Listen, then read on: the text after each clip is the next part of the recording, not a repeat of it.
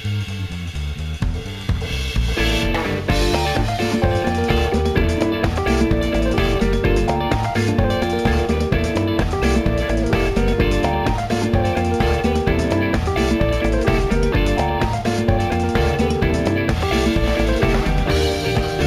も。どうも。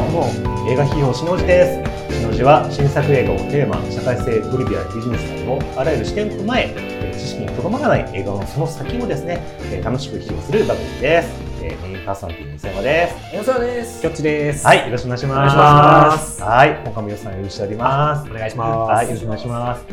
いわゆるちょっとあの今回取り上げたいのはキャンセルカルチャーというものに関してちょっとね考えたいところがあるんですよ。切り込みますね。はい。これは何かというとですね、ウッディ・アレン監督って知ってますか？もう有名ですよね。はい。アニホわかりますールアニホールとか。アニホールとかね、ブルージャスミンとか僕大好きなんですけど、ミッドナイト・イン・パリとか、まあ、名作あげれば、キリがないですけどね。ね、ここのとこずっと年1本ペースぐらいで作ってましたもんね。うーん。ああ、そうそうそうそう、そううんなんですよ。結構壮年になってから傑作を生み出したりっていうイメージがありますよね。うんこのウンティ・アレン監督に対しての、えっと AFP 通信の記事なんですけど、ウンティ・アレン監督へのえ敵、理解しがたいベネチア映画祭代表ということで、あの、ロマン・ポランスキー監督って別のもう一人の監督がいるんですけど、あとはリュック・ベッソン監督とか、あの、過去にですね、その性的暴行疑惑が取り沙汰されて、うんえっと、監督の作品が出品リストに上がっていることで、アメリカとかから批判されてるっていううん。ことがあってですね、ウディ・アレン監督は50作品目の記念作でですね、クープ・デ・チャンスという現代の映画が、これが、えっと、9月4日に上映されるということらしいんですけど、ウディ・アレン監督のこと知ってます？いや、そう、ちょっと詳しくないですね。もともとコメディアンですもんね。スタンダップコメディの。あーあ、そうなんですね。そこから映画監督に転身された方です。へーそうなんですね。ウディ・アレン監督はですね、まあ、映画もあれなんですけど、ちょっとはあのプライベートなことで話題なことがあって、はい今87歳なんですけど、もう、まあ、随分前なんですけどね、1990年代の初頭に、あの、自分の幼女がいて、その子に、えっと、暴行容疑が、ウディ・アレン監督のね、かけられて、で、警察から捜査で訴追されることは、まあ、実際なかったんだけど、まあ、そういった疑惑があったっていうことで、で、ハリウッドから実上それで追放されちゃったんですよ。あ、そうだったんだ。以降はヨーロッパで結構捉えてうますね。ん。で、ここに映ってるのはほとんどヨーロッパ映画。うん。なのね。ベネチア映画祭の代表の人が、これ無罪放免されてから、もう25年経ってると。で、なのに、もう私から見ると、そのアメリカがやってることはね、もうちょっとひひどいくねっていうことをちょっと批判してて、うんロマン・ポラスキー監督に関しても70年代に未成年者にレイプ容疑みたいな感じでね、有罪判決があって、でそこからもうアメリカに指名手配されてるっていうう。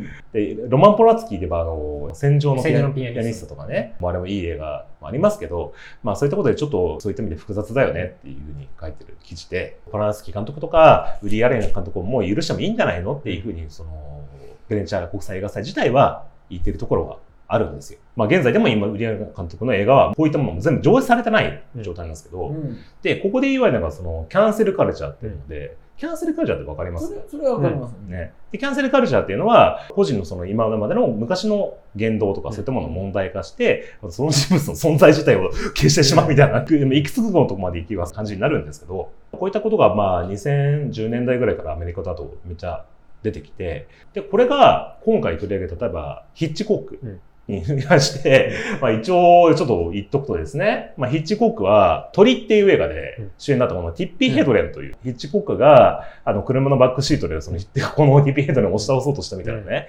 うん。ことをなんか自伝映画がなんかで、だ自伝映画の本かなん本かかなんか。で出したのかな？で、まあそれをちょっと、ゴシップ系の記者かなんかが書いたかなんかで、でそれを元になんか映像化したりしたこともあったらしいんですけど、で、これを受けてですよ。で今ちょっと日本で、なんかいろんなことが話題じゃないですか。まあ、ジャニーズとかもそうですね。で、僕ね、ちょっとこれでちょっとショックだったらことがあって、それがう、ん。これですよ。うんすみっこ暮らしってわかります？うん。うん。あのアニメ映画ね。うんうんすみっこ暮らしって映画があって、で、これの、あの映画の、えっ、と、ナレーションというかメインの、そのナレーションを、命がやってたのね。おー V6 の。で、うちの子供これ大好きで、うんこれね、本当にいい映画で、最後ちょっと涙でほろっとするぐらいの、すごいいい映画なのね。うん。で、これのナレーションやってるのが、命と本庄まなみさんがやってて、はいはいはい。やっぱこの二人のこの優しい語り隠しっていうのがすごいこの映画に合ってる。合ってて、で、やっぱ一作目が好評で二作目が作られて、で、次三作目が今度の11月にうん。公開するから、お、これはと思って期待してたら、えっ、と、つい今週かなんかで飛び込んできたニュースで、うん。えっ、と、この隅っこ暮らし、えー井ノ原降板とおなってですね、うん。これに対して、ちょっといろんな賛否いろいろが飛んでですね、うん。作品に罪はないんじゃないかと。ーうん。SNS とかでも、井ノ原くんがね、悪いことしたならわかるけど、関係なくないとか、もう悔しくてやらせないとか、もう子供が、みたいな、いろんな、いろんな意見が飛んでてですね。まあ、そもそも隅っこ暮らしって、その、見た人だったらわかるんですけど、その世の中で、あの、あんまり、その、大事にされないような、隅っこにいるような、例えば、とんかつの切れ端とかね、うん。よくわからないものが身を寄せ合って、なんとか頑張って生きてるって世界を描いてるのにもかかわらず、うん。その中から命を排除するのかっていいう、何なの？と思って、本当に。でこれ本当難しい問題ですでもこれで命が出ることで不愉快になる人もやっぱいるはいるっていううん難しい。ど、どれ、どの人の意見を尊重するかの話にもなっうんてきちゃうような気がしてて。で、最近この、要は、まあ、特に日本で多いと思うんですけど、うん例えば、安田健のこのハザードランプっていう映画は、監督のあの、榊秀夫さん。とかの事件とかがあって、劇場公開中止と。今、劇場版の取り緊急取調室ザ・ファイナルっていうね、うん。映画がこの間公開されるはずだったんですけど、市川猿之助が逮捕されたことで、ああ、そっか。はい、えっ、と、今、公開が止まってます。ええ海外で言うと、オッペンハイマー。うん。うんオッペンハイマーはもう今世界中で大ヒットしてて、うん。1350億円稼いでるんですけど、ただ、なぜか日本だけで公開されない。いろいろセンシティブな問題がやっぱありますからね。で、それはまあ、この間話しましたけど、バービーとのそのペンハイマーのハイマー。ね、SNS の画像で日本で炎上したからっていうことで、であと、この間、あの、江野沢さんが、この番組で批評しようとしてた映画で、えこのあの、塩っていうね、鳥羽シェフ広瀬、鳥羽シェフが広瀬東子さんとの 事件があった上で、子供鳥羽選手のドキュメンタリー映画があったんですけど、2023年4月7日に上映が取りやめられることが、えなぜか、うん起こったりとかですね。不思議ですね。不思議ですね。あと、まあ、下道の歌とかも、制作自体が中止になったりとか、映画ファンの中では有名なんですけど、ジェームズ・ガーン監督ね、えーガーディアンズ・オブ・ギャラクシーを作るはずだったんですけど、えっと、過去の10年以上前のツイッターが、右翼メディアから掘り起こされて、それに批判を浴びて、ディズニーがジェームズ・ガーンを解雇すると。うんガーディアンズ・ボクシー作られないのかなと思ったら、アメリカで、えっと、それはないんじゃないの？っていう感じになって、えっと、もう一回再雇用されて、えー、3を作ったんだけど、ジェームズ・ガン監督は、ディズニーに見切りをつけて、今度は D 州映画のトップに立つことになった。えもう、キリがなくねえっていうなんか。まあ正直言っちゃうと、過ちを犯したことない人間なんか誰もいないわけじゃないですか。うん石投げられる人何人っていう話なんで。うんまあ確かにその、なん、なんですかね、その、民衆からの石投げるのは良くないと思うんですけど、うん。ちゃんとその、そういうのは、うん。刑事的にそうやって処罰されるものであって、うん。社会的にそういう処罰されるべきものではないと思ってるんでこの中で、うん刑事訴追とか刑事処罰されてる人間もいれば、そうじゃない人もいるわけですよ。うん。ただ疑惑とか、うん。別に罪を起こした人間でもないんだけど、うん。とりあえず交番みたいな。まあイメージ的な問題 どう思います？だからその実際に裁判所とかもさ結局量刑とかなんかそういうのを決めるときに社会的制裁を受けていることも鑑みみたいなことをあ判決で言うけどそう社会的制裁っていうのがちょっともう重すぎているような気もしますよね、そういう意味で言うと。うん、だから以前は村八部っていうのが人権侵害みたいな話があって、まあ、それだんだんこう解消されていってるわけだけど本当現代版のなんか村八部みたいな状況なんじゃないかなとは思うね。いやもう、えそうするとじゃあ何？全部掘り起こしたら全部の作品見られなくなるよぐらいな感じにまあそうです。なってきてるぐらい最近ちょっと行き過ぎてないってなんか思ってて。つまりね、僕人生ベスト映画がバックトゥザフューチャーなんですよ。うんうんただ一時期バックトゥザフューチャーがちょっと嫌いになりかけてる時期があって、うんで、それ何かって言ったら、なんか町山智博さんのなんかね、映画評価なんかで、そのロバート・ゼメキス監督が実は白人至上主義者なんじゃないの？っていうことを書いてたんですね。う。ん。それは何かって言ったら、バックトゥザフューチャー自体が黒人運動があった時代をもう飛び越えて、アメリカの中産階級と白人のが一番良かった1955年に帰るっていう話古き良きアメリカ。がなってて、あと、ロバート・ゼメキスで言えば、フォレスト・ガンプっていう映画があって、あれは昔アメリカ振り返る映画なのに、キング牧師とかが一切出てこない映画っていう風になってて、でそれはもう、この人の思想的な考えにあるんじゃないのってね、批判してて、あ、そうかと思って、なんか、ロバート・ゼメキスって中学生の頃が、小学生の頃からずっと好きだったけど、なんか、えっと思ってなかったんだけど、でもね、なんかこう、でもそれ、もう一回考え直すとやっぱ別じゃないと思うんですよね。うん。それはやっぱ僕がバックトゥザフューチャーから受け取ったメッセージってのは、人生は結論は決まってないし、自分次第で何とでもやり直せるよ、やり、あの、振り返られるよっていうのが、やっぱバックトゥザフューチャーの僕は一番のメッセージだと思って。コアのメッセージ。そうそう。で、そこは別に揺るぎないよって思って。だから、バックスフューチャー嫌いになる必要はないし、あの、そういうことがあっても、そこで感動した気持ちを、そういった情報で、なんか、嫌いにならないでほしいって僕は思うんだよね。うん例えば、マイケル・ジャクソンとかでも、勝利や疑惑とか、活心とかもね、あの、パンパンツに薬入れて、ホノルルから戻ってきたりとか、まあもう、いくらでも探せばそんなのはあるわけじゃないですか。うん。じゃあ、活心がパンツに薬入れたから、ザトウイチ見ないのって言ったら、うん。そんなことないでしょ。うん。でもなんか悲しいですよね。その光の面だけを見てるんじゃなくて、光と闇があって人間じゃないですか。うん。なんかそれ全部含めて、なんかそういう、その人を理解するみたいな感じになればいいのになと思いますけどね。ねダメだったこともそう含めて、で別にダメはダメで、それもあると思うんだけど、うん。でも、だから、じゃあその人の存在を抹消することはないんじゃないの、そうだね。その罪を、なんか人を罰せず罪を罰しろみたいな感じじゃないですけど、うん。その人を断罪するのはやっぱちょっと違うかなと思いますけど。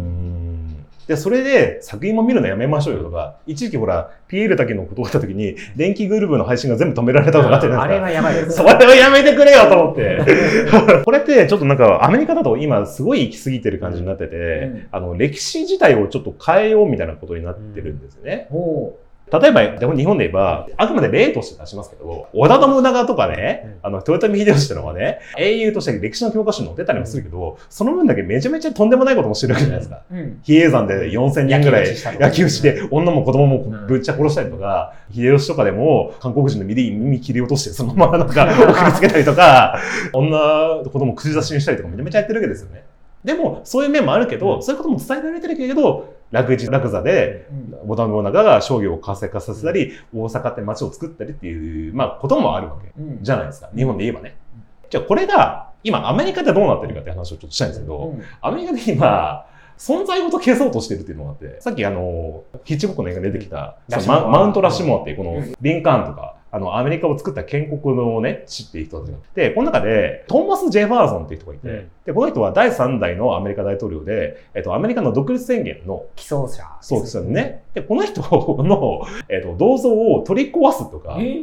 全部アメリカ各地からなくすっていう運動がなってて、実はトーマス・ジェファーソンが家の中に奴隷の人を雇ってたっていうことがあって、そんな奴は許せんって話になって、で、ジェファーソンを歴史から消せっていうふうになってるんですよ。なんか、その存在自体消したら教訓がないじゃないですか。その実際あった負の側面とかから学ばないと、うん。学んでじゃあ次どう起こさないようにしていくかっていうためにも、うん。まあ教訓として残すべきですよ、自分は。存在抹消しちゃったらなかったこと。なかったことになっちゃうから、そうだね。いや、マジでこれ本当になんかドラえもんじゃないけど、タイムマシンでなんか元に戻ってみたいな感じの話になってて、うんあと、リンカーン大統領も足元に奴隷の青年を足だった銅像なんだけど、まあこれは奴隷を解放したっていう像なのに、奴隷が横にいるからっていうことで、えっと、この像を撤去するとか。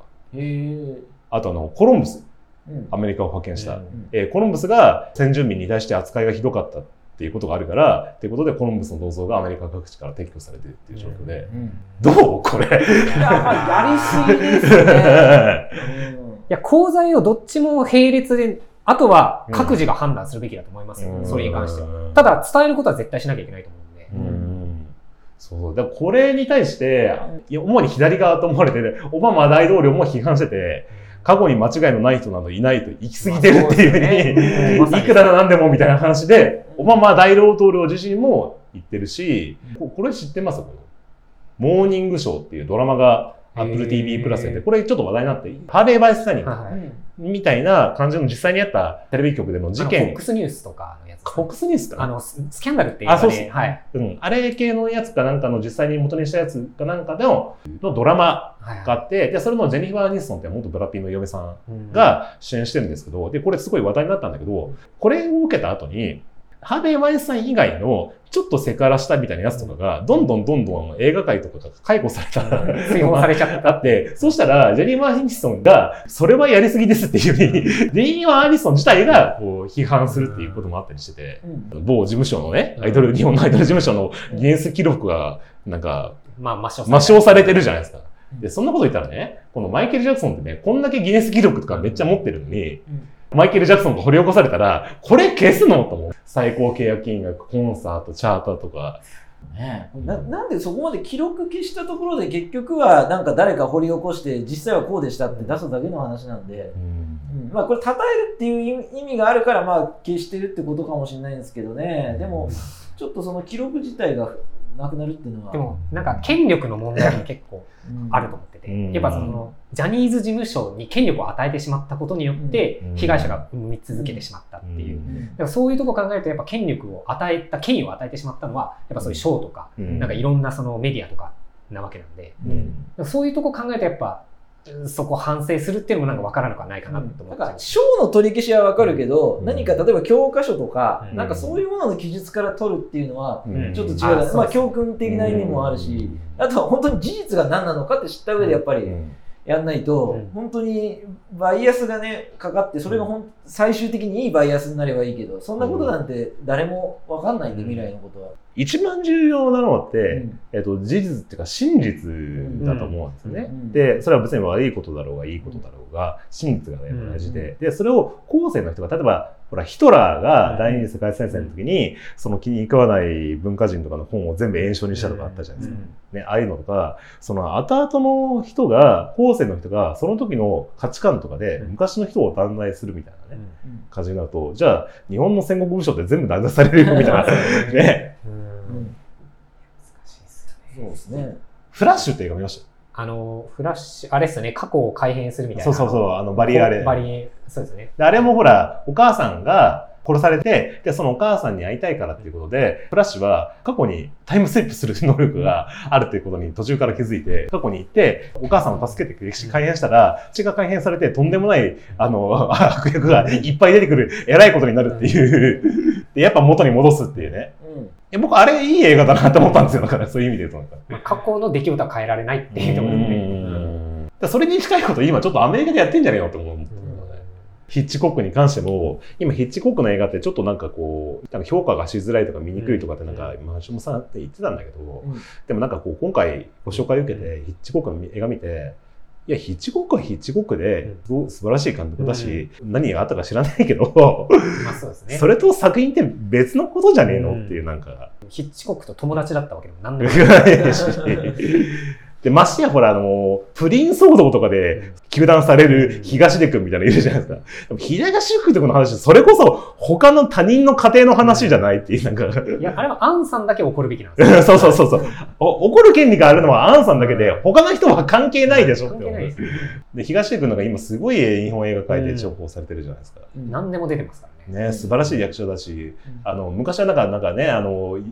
棒読み棒読みとかとかなんかいろいろ言われたけど、でも今でこそ、さっきあの監督、浜口監督じゃないけど、感情を入れないことの演出っていうのは一つの技法として隠されたりうん。してるじゃないですかね。ですし、なんかその、あの騒動があってから、うん。なんか、妙な説得力が生まれてる。わかんないですけど、なんか、すごい佇まいに、なんか説得力が。なんか乗り越えた、乗り越えた感というか、修羅場くぐった感はやっぱありますよね。そう。なんかやたら最近、お女好きとか、うんそういうような設定の。クズ役が多いクズ役が多いんですけど、それにこう説得力が力ありますねね、出てきますよね。やっぱちらつきますよね。あの事件はまあそういう意味では、まあそうですよね。お台場の福田村事件めちゃめちゃ素晴らしかったな。もう素晴らしかったですね。素晴らしかったね真男の役。映画好きからすれば何があんのか知らないけど、映画が見られなくなるとか、なんかやめてくれよっていうのが、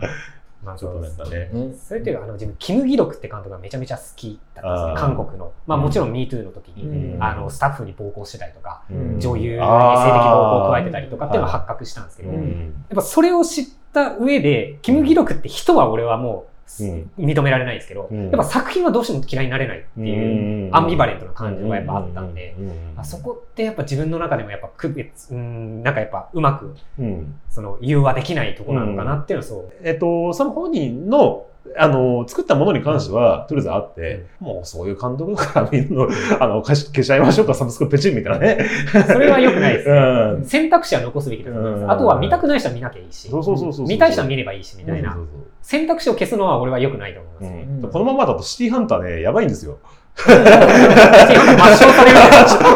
歴史から抹消されるんですか。もっこりとか言った時点で、あわーーみたいな。抹消抹消はやばいね。シティハンター抹消される可能性が、今のコンプラ的にコンプラ的に。まあ、見た上で判断すればいいと思うんですね。で、あの、ほら、今回映画でキャッツアイが出てきて、キャッツアイがこの間テレビでルパン三世 VS キャッツアイって言ってて、はいはい。その時には、あの、レオタードじゃなくて、なんかこう、コンバットスーツみたいなの着てたんだけど、その結構いいいい感じの、こう、ねメディアが違うっていうのもあるかもしれないですけど、戦場的な感じのそうセクシーな。そうそうそう。そう。サメーレル・ジャクソンがだんだんこう、マザーなんとかとか言えが言えなくなってきて、コリもそのうちなんか、もう、わ、ま、ピーとか、放送禁止用語。ね、もうちょっと選択肢増やしてほしいな。ちょっと最近思った次第のニュースでございました。はい ということで、以上映画ニュースのコーナーでした。ありがとうございました。